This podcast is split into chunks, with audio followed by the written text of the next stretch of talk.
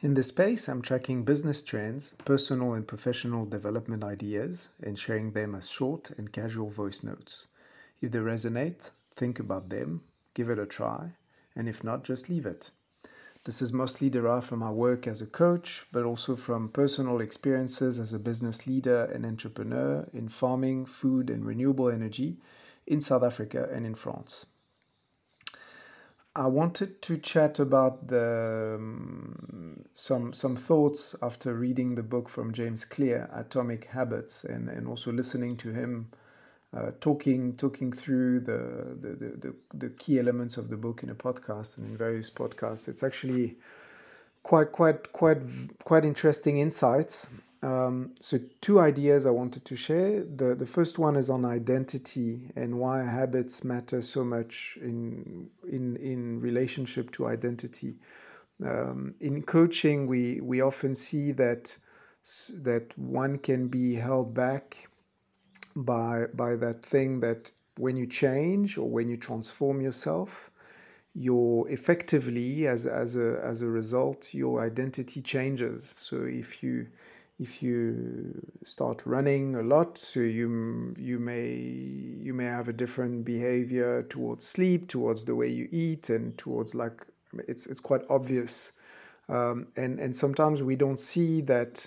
So we know we know um, we know the target we want to reach and it might be a positive one but then you might need to to leave on the side or leave behind some elements of your personality or your or your habits that you have in your in order to reach that target. And and and I often see that as as a way to to be held back as I said. Um, and what I like about James Clear is he's, he's focusing on the positive. He's saying that uh, there's actually a quote where he's saying uh, every action that that you take with these new habits can be a vote towards the person you want to identify with. And then he's actually calling on understanding when you want to set a new habit or do something new, like change, what is what is that that that piece of identity or that elements that you really want to to be associated with was in a positive way like trying to do some digging that if i want to be a runner maybe it's because i want to be healthy if I want to read a book, it's because I want to be yeah more knowledgeable, or I want to be actually share more and, and spend more time with my kids. Like what is what is behind that that identity discussion? And and I find it quite positive to to spin it in this way. Uh, and the second part is actually more practical. Uh, is actually looking at the mechanism of change through that habit lens. Um, and and I'll read a quote too. Uh, he's saying that a habit must be established before it can be improved. And I think that's super powerful because effectively it's saying that you must set the routine even with lower lower expectations. So if I stick to the to the running example, just go if you want to be a runner and run like uh, half an hour, an hour every day, or five days, uh, five days a week.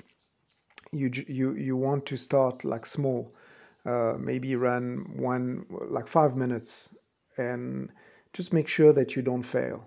Uh, that it's something very, very super easy to to reach. And then once you've you've established the habit, then you improve it so you can like uh, run quicker or faster, and then you can extend the length of your of your of your your running of this the time you spend running. Uh, and and I think it's going beyond because lots of people know the this idea of a nudge you know like or limiting friction towards reaching a goal. So in the running like the the running example you might have heard the, the example of uh, uh, sleeping with your running clothes and having your running shoes just next to your bed so that you don't have any friction towards getting the motivation when you wake up to go and running. But i think this uh, this idea of like setting the habit and then improving it is way more powerful because it's linking it to the to the identity discussion I said, because once you start running five days a week, even if it's not for a long time, that's really setting your day, organizing, shifting things around it so that you make space for it. And also, you, you do feel like a runner. And I, and I wanted to share actually something a bit personal because I'm, I'm quite happy about that, that trick or that idea that James Clear is sharing because in a way, this is what I've done. I know um, I've connected, like, I couldn't run much, I had like lots of injuries. And then to run again, my, my trainer told me, uh, my physio, she, she told me, uh, like, just start running five, five minutes. I know it will be excruciating, but just run five minutes. And if you have no pain, you do one minute more every day. So I've really started slow. And then even sometimes, like, I get, I don't know, injured or, or I'm not feeling like it, and I'll run 15 minutes, 20 minutes, which is not a lot for a runner. But still, I'm running five days a week, and I do feel like a runner. Now it's part of my identity. I need to make space when I travel for it, and um, and and and I feel it's very powerful. It's also very resilient. You don't have to give up on your identity because you your your training is less intense and and I have many examples, and I realized this is the way uh, I've done it. Like instead of setting a big goal and a big um, a, a, big map towards that goal and a big planning, I like to change the habits more like slowly, and then I feel it's it's way more resilient. Like for example, I, I like to go outside, looking after the animals and the chickens, and I realized that by doing this, it's a it's a micro farm but I do connect with the identity, the part of myself, which is about farming. And I'm connected to the weather, I pay attention. Obviously, there are limitations. I'm not saying that if you spend two minutes doing something, uh, it will change your life. But I think it's, it's worth with, with nuance and care uh, considering that idea. And I know, um, and that will be my conclusion.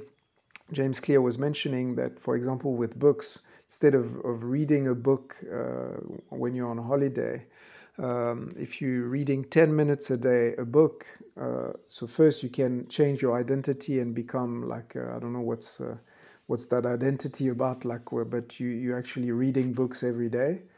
But actually, it may count also the compounded effect of, of, um, of reading 10 minutes every day might actually, if you think about it after 20 years, that might actually go a long way. So there's also like a practical, tangible, uh, tangible effect about about changing your habits this way.